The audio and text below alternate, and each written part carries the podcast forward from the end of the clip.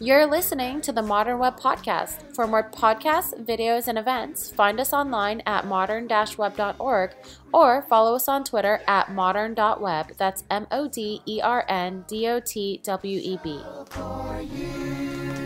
Hello, everybody, and welcome to the Modern Web Podcast live at Connect Tech 2022. My name is Rob Ocel, and I'm a software architect at This Dot Labs. My co host today is. Uh, Jesse Tomchak. I'm also a software architect at This Labs.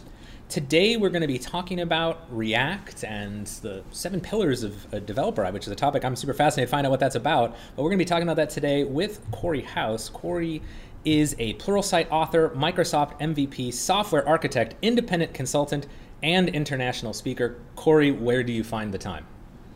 Uh, I just do a little bit of everything, like five minutes of each of those each day, I find, and then I can use those titles. Okay, there we go. So that's our first piece of advice. But thank you so much for being here on the podcast today.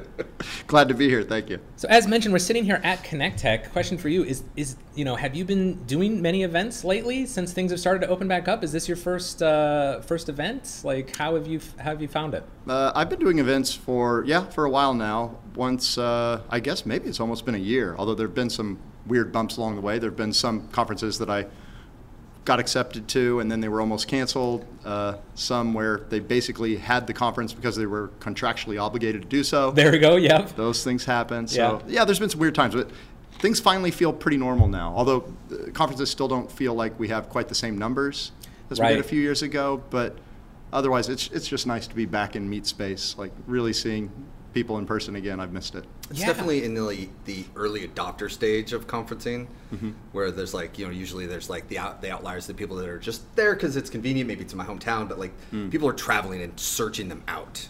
It's Mm. Really interesting. Yeah, we've been able to meet a few people already in Rockin' the Halls, and it's been great to see how excited everybody is. And you know what's funny too is um, people aren't trained on how to avoid booths yet either. So there's been a lot of people that are just really willing to not just grab the swag, but they really want to talk. I mean, anybody that isn't you know people that are you know people through a Zoom call. So uh, it's just been really exciting to feel the energy of not just the speakers, but also uh, the people in attendance who just haven't had meetups or events in quite a while. So a lot of people, this is their first event ever, or this is their first event since everything's gone crazy. So it's it's been really exciting so far. We've enjoyed it. Yep. Well, great. So you are here as a, as a bit of an overachiever. You did a um, you are doing a uh, workshop that you've completed already, and you have uh, two talks coming up. So first and foremost, you have a, a, a workshop on lessons that you've learned from the seven years in React. And I'm just kind of curious for people that are here. You don't have to give us all seven reasons, uh, you know, because uh, they didn't pay to go to the workshop. But if you could kind of introduce us to what maybe some of these things are that you were uh, sort of talking through with the with the people. Sure. So, as an independent consultant, increasingly I find people reach out to me because they feel like their teams are in trouble in some way. And often there's this sensation that there's a CTO, CEO, uh, some stakeholder who feels like they're they get the sense that they're not getting their money's worth from who they're paying to do their development because there's a lot of outsourcing that mm-hmm. obviously happens mm-hmm. there. Mm-hmm. So as I've looked at more and more code bases and as I've built apps over the years, I see common threads with mistakes that are made. And, and some of the mistakes that are made in React apps are broadly applicable to any application. Yeah. Like one, for example, that just seems to pop up all the time is this issue of having state that you have to keep in sync. And like we know as developers that we normalize a database so that there is a single source of truth for these things. And if you don't, then it tends to lead to bugs over time as things get out of sync. Well, the same things happen on the front end where I'll see people create a piece of state. Say, for instance, you've got a list of users, and you'll call that array users. But then you'll also have this separate piece of state called filtered users or mm-hmm. matching mm-hmm. users Yep. that holds that matching data after doing a filter. And the problem is now you have to keep those two in sync. Later, the code gets more complicated. Somebody doesn't realize those things. So the short answer there is to derive that state, to calculate it instead, so that that way you can't possibly mess it up. It's a function that's always called. So you have one source of truth and then a bunch of things that are derived from that single source of truth.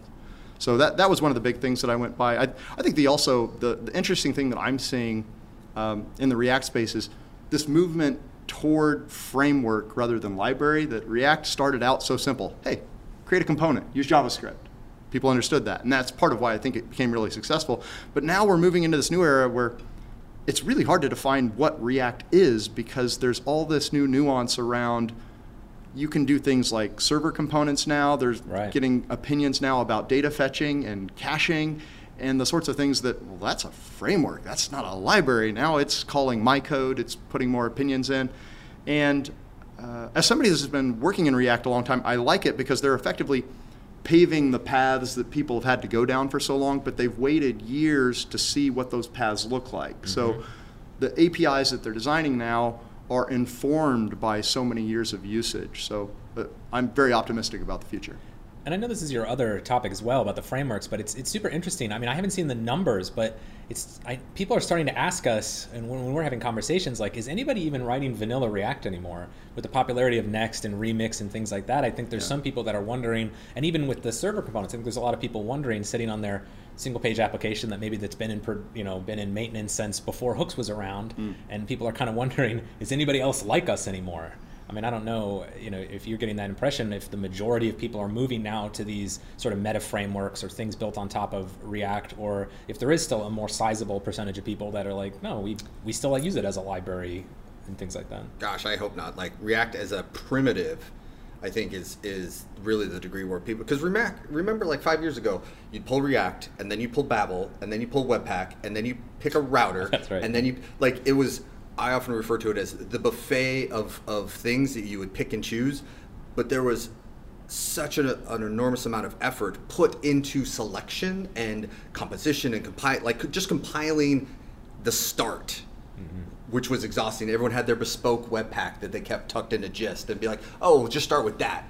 What does it do? I don't know. I wrote it years ago. And now this idea of like, I'm, I got to the point of just sheer exhaustion from like, if I have to build this from scratch get like a greenfield project from scratch again, like if I have to clone this, I'm going to lose my mind. Like I'm so tired of doing this repetition. Mm. Um, and so the meta frameworks to me is like any, like I want more. I want auth built in. I want uh, database. I want Prisma built in. I want modeling built in. I want migrations built in. Like I want to just init start and CLI. Like I always um, talk to our boss Tracy about like you know what? Ember was really great because the CLI was just always ready for you to like add a generator, generate a branch, generate a controller, generate a model, and like it was always there for me. So now like meta, these meta frameworks are, give me all of that, and like it's just paved, and I can get mm. to the business logic ten times faster than like I spent a week on Webpack. It finally works. Don't touch it. Right? It's very fragile. Don't touch. Mm-hmm. Um, how is your experience in like the meta frameworks and like your experience in these top ones? Gone so far because they're they're exploding everywhere, right? Like every week there's a new one, or they merge and then they they remerge and then they spawn. Um, how have you deciphered that?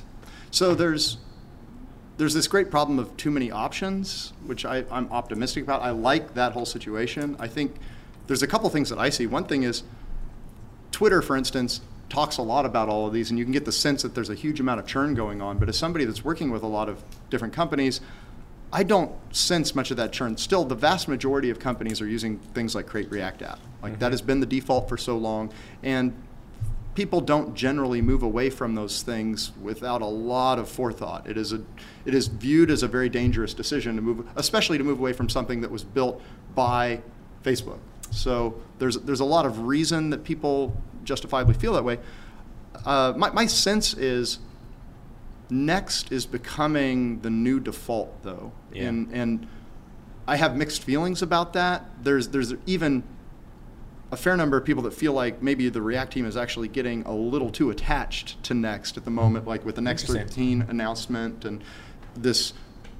but my take is I, I don't actually feel that that's a particularly big concern long term. There's a recognition that anytime you have a massive new feature like React Server Components, there's going to be one framework that just happens to do it first. And people are seeing Next.js and going, oh, they did it first. Well, sort of. I mean, actually, Hydrogen was working on it long before that. So it's not like Next got preferential treatment, was the only one that's doing it. I mean, ironically, Hydrogen has actually decided to pivot away from server components for now, and that's part of the interesting conversation around Remix and mm-hmm. the uh, acquisition that happened there. So uh, I feel like where we are is a slow movement toward frameworks, and I generally think that that's a wise decision.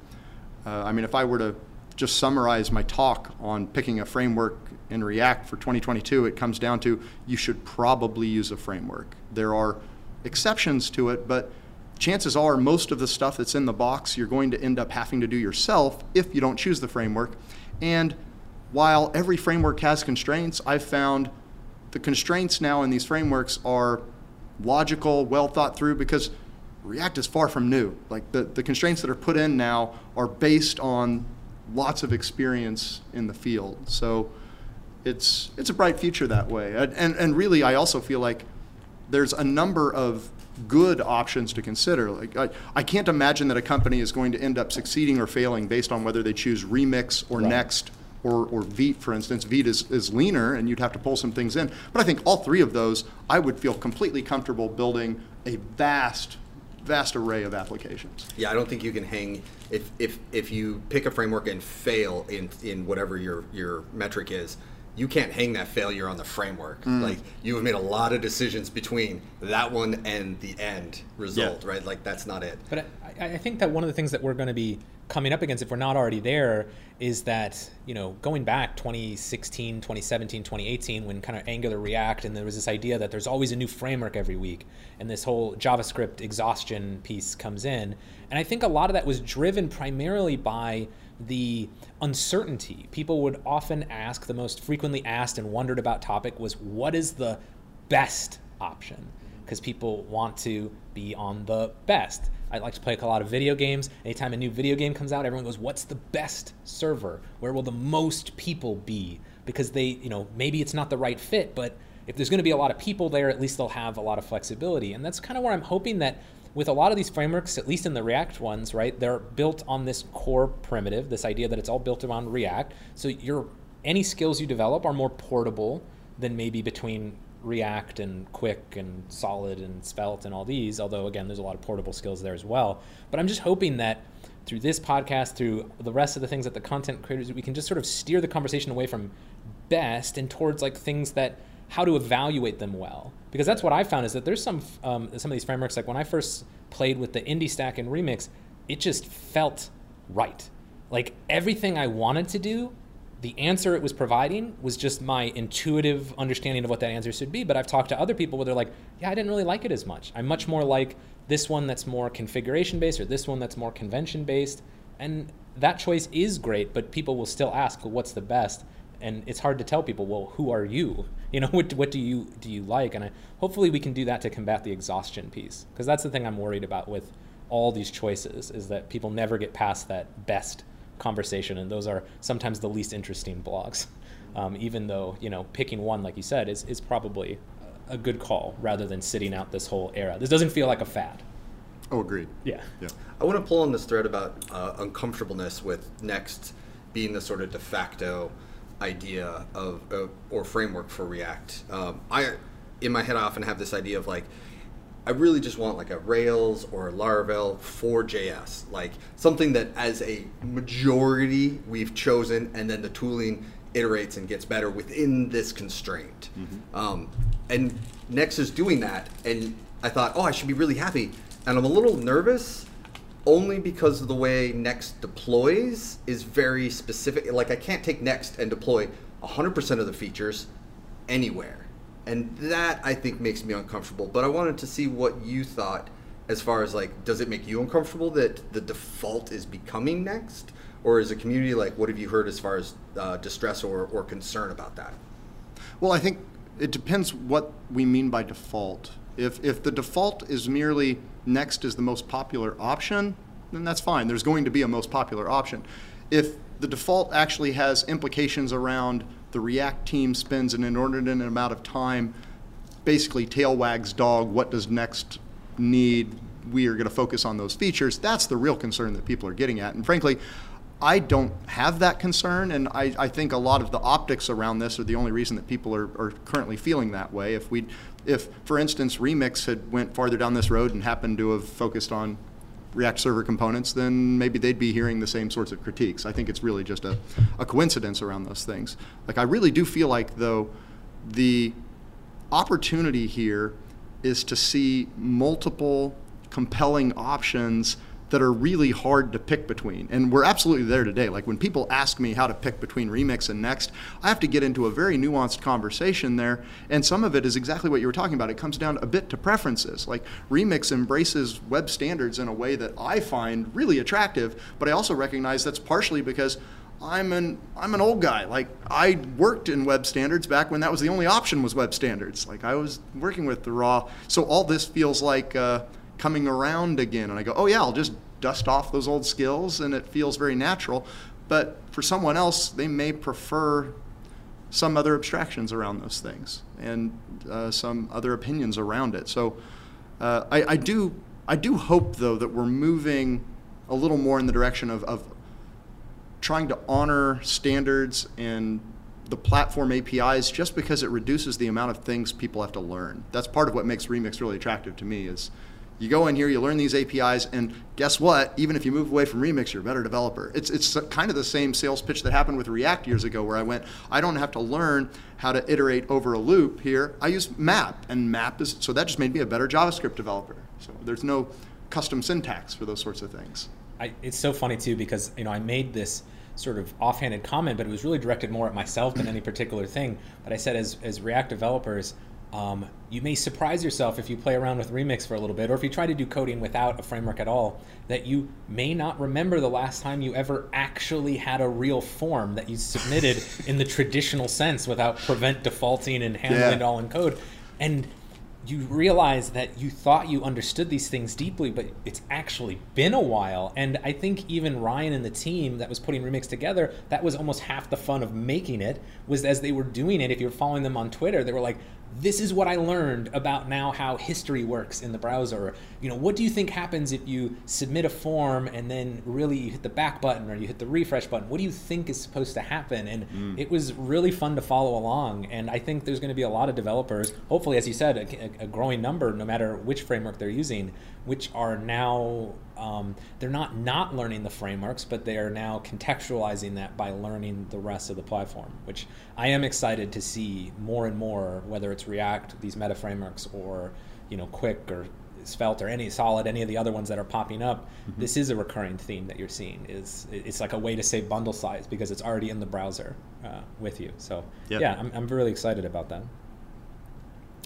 Well, listen. So you were talking about uh, you know lessons learned from seven years in React, and we kind of bounced off it to talk the frameworks. But one of the things I was curious to ask you is, how have, if you can think about it, those uh, pieces of feedback or those things that you've observed changed, if at all, from you know the the era of sort of uh, you know the lifecycle events in React through to hooks, and now with an eye towards suspense and server components, um, whether that's a, a, completely different paradigm. Do you find that even these lessons are pretty timeless? Do you think that the things that people are stumbling on are changing now with each sort of era of React, or you know how do you, how have how do you see that?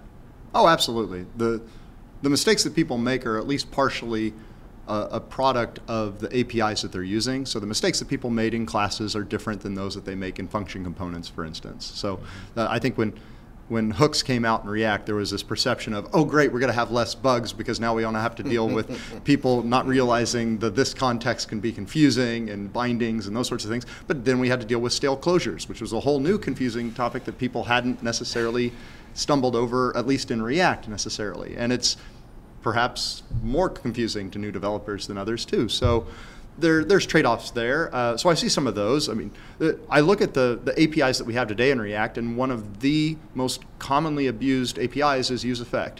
It is yeah. It is unfortunately named, in my opinion. It doesn't really mean much. What is an effect, and and what? How do you define an effect? I, like I don't even. The, the new React docs do a much better job of actually laying out when and why you would use it. So I think that's part of why we're here. Absolutely. But there's also a recognition that people have, have reached for it in a lot of things like data fetching because it was just the nature of how else were you going to perform a fetch. I needed to do it once. I needed an equivalent to component did mount.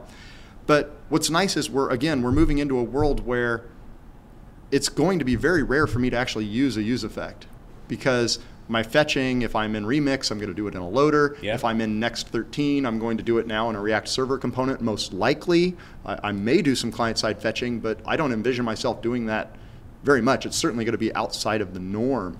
So in both of those cases, no use effect required. Uh, so, and if, if you really do start looking at the valid use cases, it's a bit like when people start asking about, okay, wh- when should I consider uh, using context or Redux or these other global state management systems? And my, my take is very rarely. Uh, yeah. they're, they're overused because it's it's sort of the nature of things that um, use effect attracts overuse because it seems like this Swiss Army knife, and it actually is. It's just it's not necessarily the most elegant way to actually get things done today, given the better abstractions that we have. And in the same way, when people reach for global state management, there are better abstractions too. I look at things like React Query. I'm just a big fan of that. Uh, Yeah. SWR is a nice alternative, but but recognizing that if my remote state is handled, that tends to cover almost all my global state anyway. The global state that's left is trivial things like who is logged in, what language have they selected, are they in dark mode or light mode, like little things that change rarely, and I'm not concerned about the performance implications. So in those cases, I use plain React context.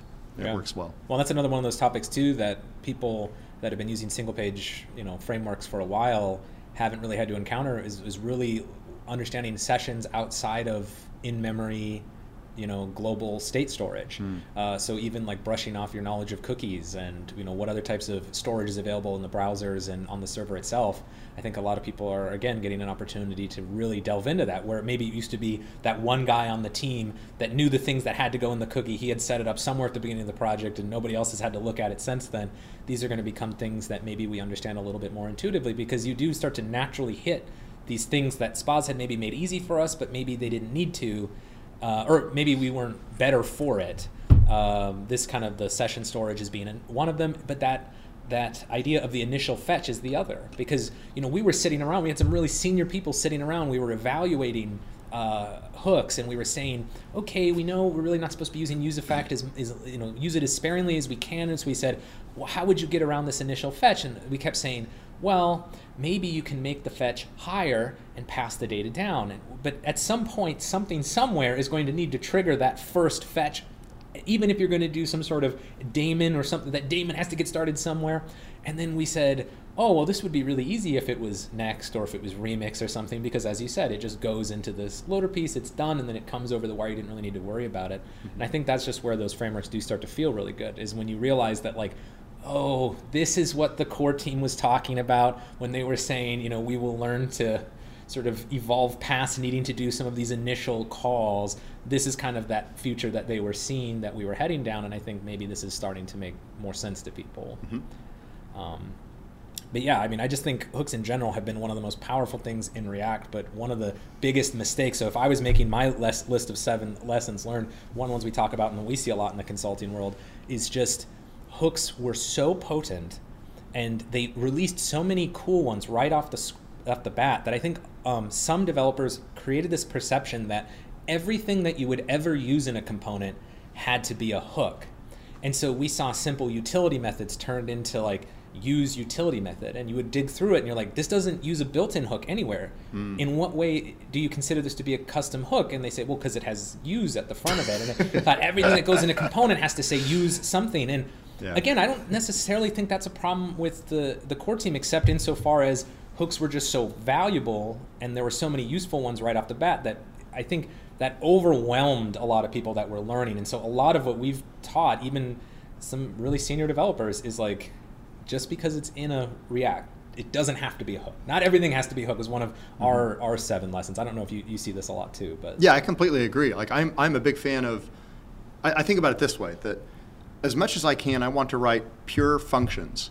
And when I say pure functions, I really mean functions as much as possible that are outside of my React components at all. If I have logic that I can, like when you talk about utilities, I have a utilities folder, and inside of there, I have pure functions. Given this input, I get this output. They're easy to unit test. And if I ever moved away from React in theory, I could reuse those again. Not that that's honestly the reason that I do it, but it is another potential benefit. To me, the real reason is, as much as possible, I like for my React components to just be JSX. Like that, trivial to understand and trivial to work with. Uh, given these props, I get this output. Again, easy to unit test those sorts of components too.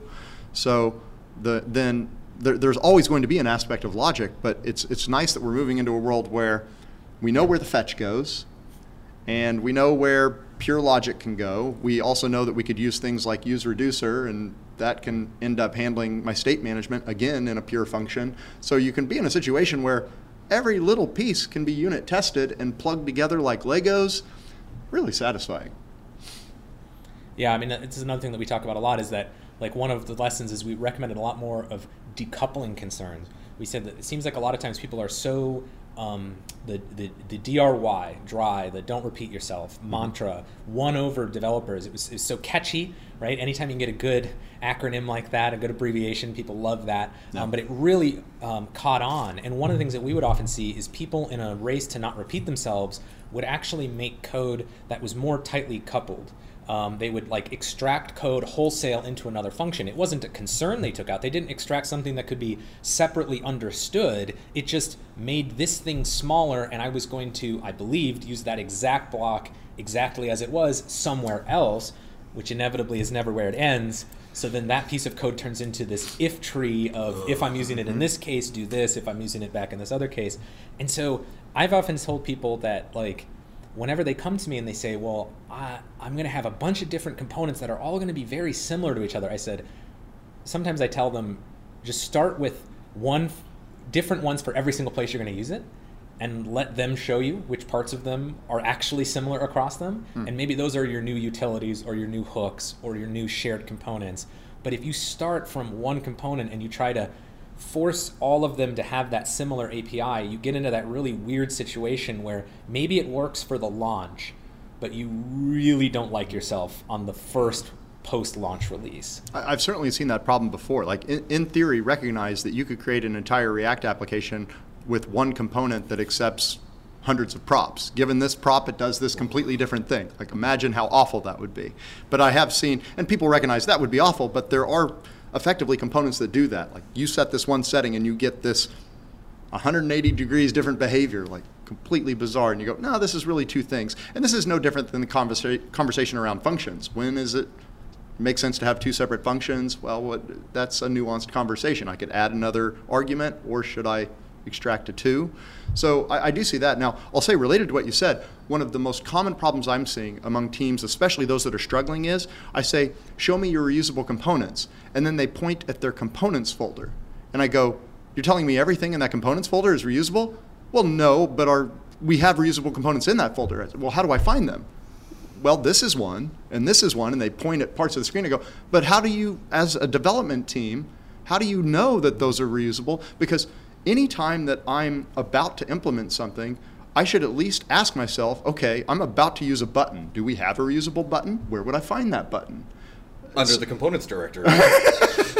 And, and when we say this, it sounds obvious, but honestly, again, React doesn't have opinions on this. So if the team never had a conversation to say, what is our standard for reusable components? Where do we put them? How do we document them? Maybe we should put them in Storybook. Maybe we should require uh, really solid unit tests on these, even if we're not doing unit testing elsewhere. Because again, that's the other thing I see is teams often talk about testing, but often don't do it at a level that they even admit they, would like to for various reasons. But I do think it makes a lot of sense to at least have a higher bar for quality for reusable components just because of the amount of surface area that they, they cover.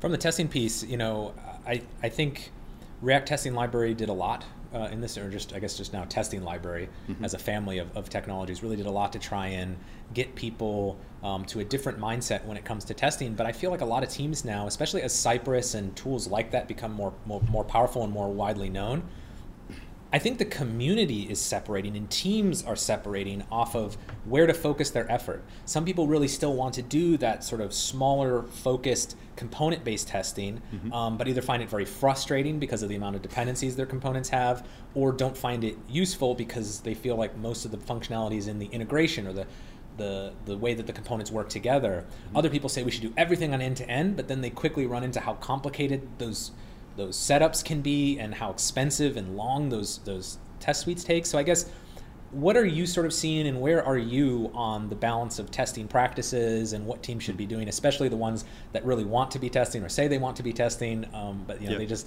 haven't had time or they just don't know. where Everybody to says they want to be testing. Right? We all want to be testing. right. Exactly. It, so I, I will say my experience is colored by the fact that as a consultant, people tend to come to me because they know they have a problem. So I don't know how much my experience is clouded in a negative light. Sure. But frankly, most of the teams that I work with are doing little to no testing. If I had a They lot of like to. testing and a good, solid app, I'm probably not going to call you. Yes, that's that's the thing. So that said, the people that call me, if they're doing testing, they tend to be doing unit testing and often in a very anemic manner. And an example of that would be, okay, I've got testing library and Jest set up here, and I do things like say, I pass these props in, and then I look for the text. And I don't necessarily, I say get by text, get by text. I'm not even checking to see whether that text is in the right spot or whether it displays only when I set this prop or when I toggle it and it should hide, all those sorts of things. So when I think about unit testing a React component, I tend to do this. I will split VS Code left and right. On my left hand side, I will have the system under test, which will be a React component. On the right hand side, I have my test. I go look at the components props. Now, I tend to work in TypeScript, so I go look at that TypeScript definition. I say, okay, we have three props here. That first one is a string. Well, what happens if I pass in a valid string here? Oh, it turns out that's actually the second one here has a Boolean that determines whether I end up showing this other piece. If the Boolean's false, then this renders. If it's true, then it doesn't. So I will have a test that checks both of those. And I'm just looking at all those permutations. Now, by doing that, I tend to get pretty good code coverage that way. And I like this side by side because I'm informing what I need to test based on the public API of that component. Now, to your point though, the hard thing about in browser testing is the moment I go down that road, oh crud, uh, most teams are dealing with shared mutable state. And by that I mean mm-hmm. they are sharing a database in their development environment. Occasionally I work with teams where every developer has their own database, which sounds like a, a nice step in the right direction, but virtually none of those teams have a common data set for mm-hmm. those databases, or an easy way to say with a single script in a second, I can completely reset that database. Right. Those are what you need as a foundation then, so that you can actually write your application tests and trust that the data will be the same on Monday as it is on Friday. So, what I tend to do with a lot of these teams is set up mocks, and I like to lean heavily on mock service worker. I think it's a fantastic library.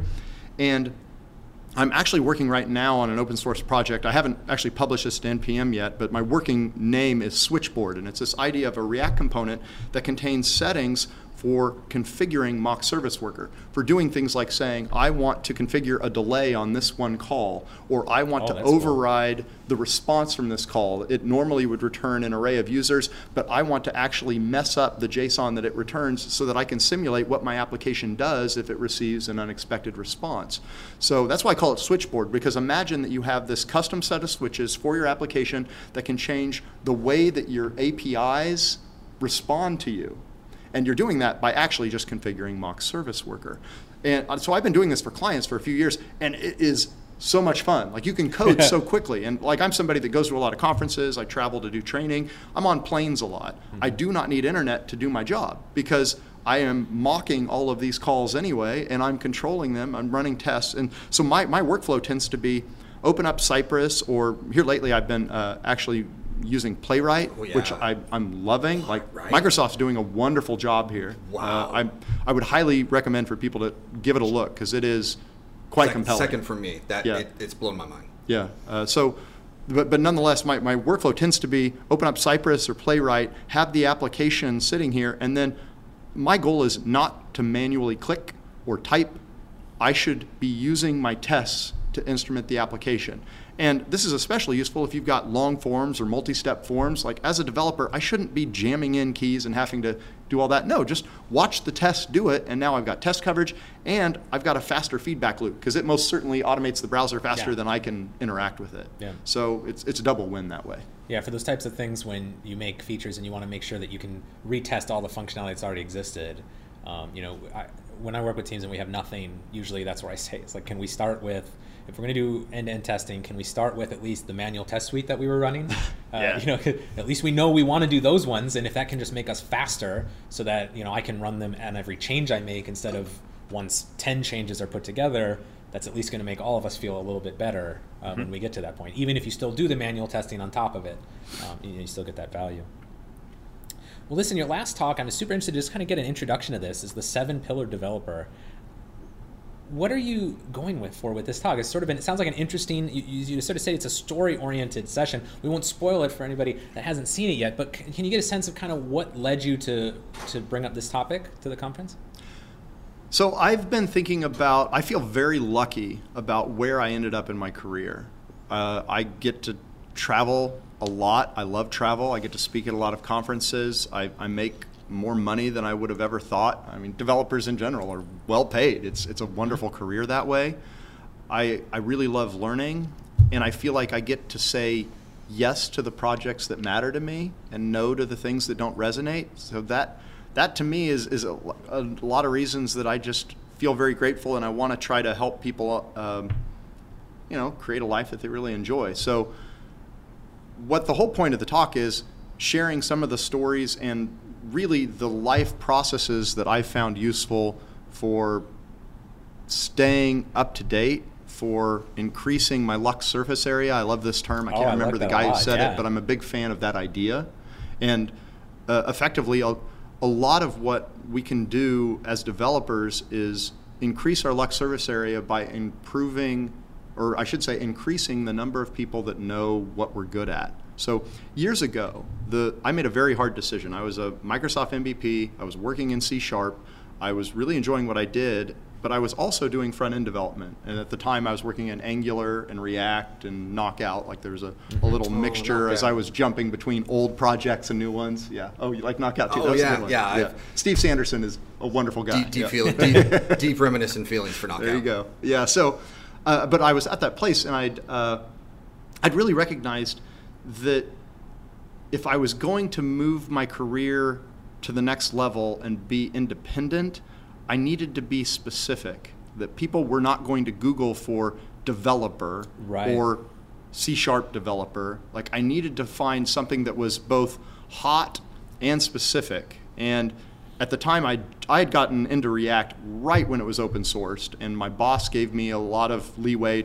I chose React when honestly it would have been an easier choice to choose Angular. Like Angular Yeah. was the behemoth Angular at the time JS when even. React Oh, came out. Yes. Yeah. And it turned out that that worked out really well. But because of that, I just organically I started blogging a lot, tweeting about it, getting more and more opportunities for training.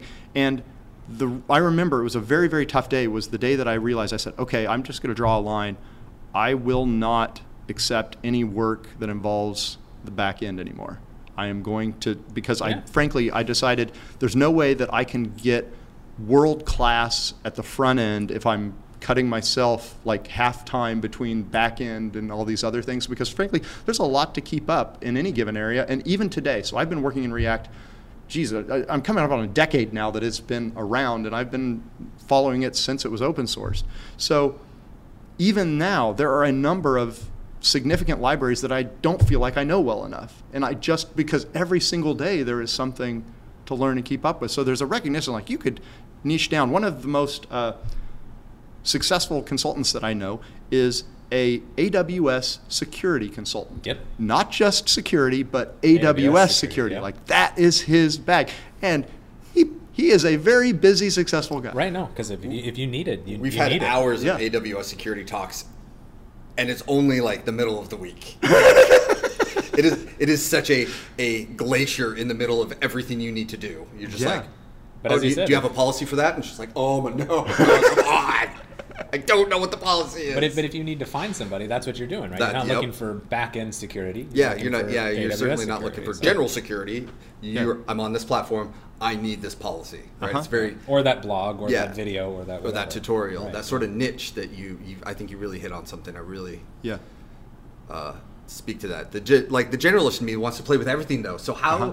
do you do you have the self will to push that stuff aside, like not to get into GraphQL or Rust or Go or like how to stay focused? So there, there's one thing that I do is I have a Trello board called Stuff to Learn, and every time that I see something that I want to learn, I throw it on that board. And this cute, like if you saw it, it's it's embarrassing how long the list is. Like man, I I I.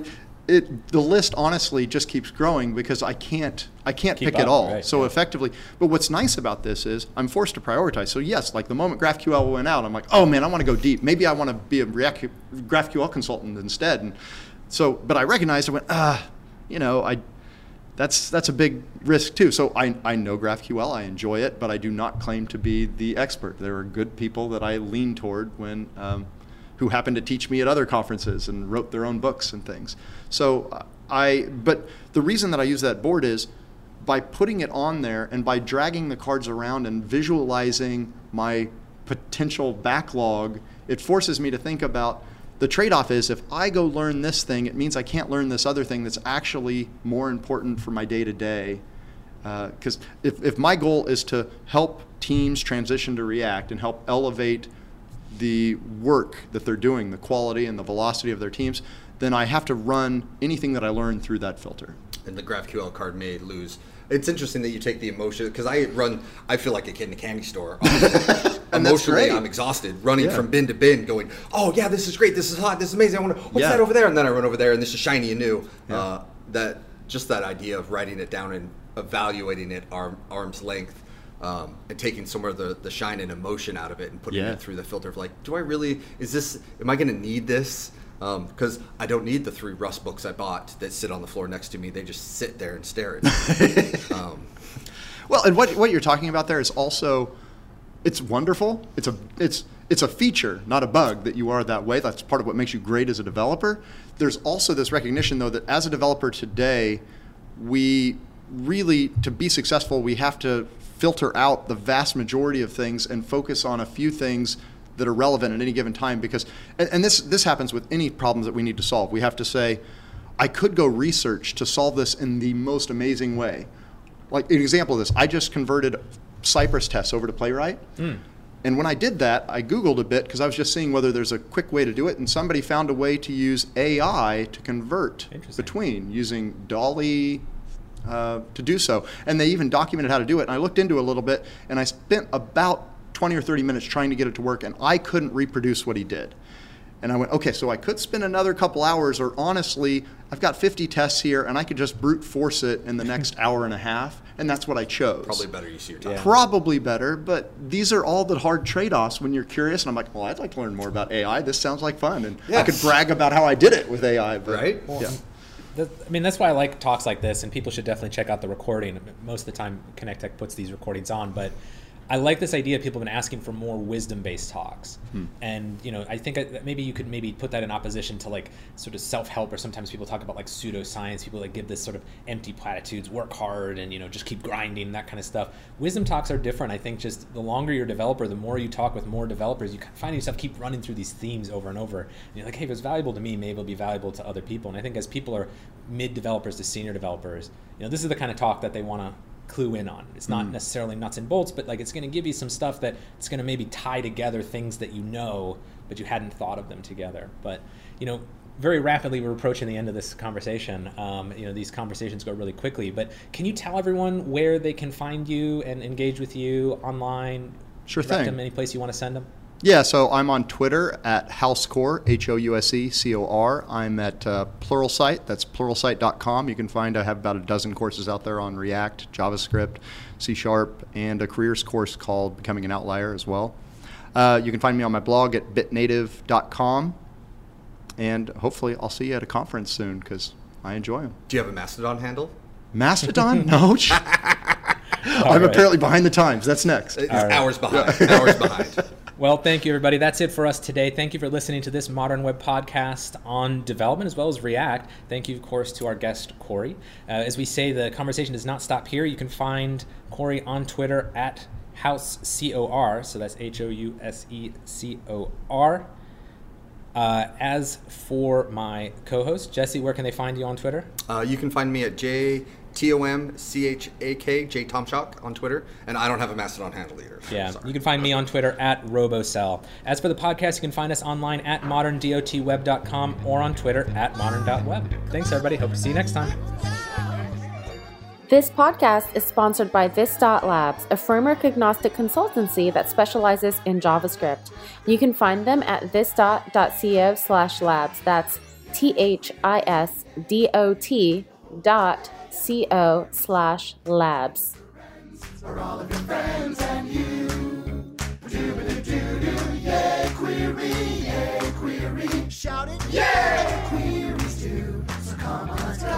Cause we got a show for you.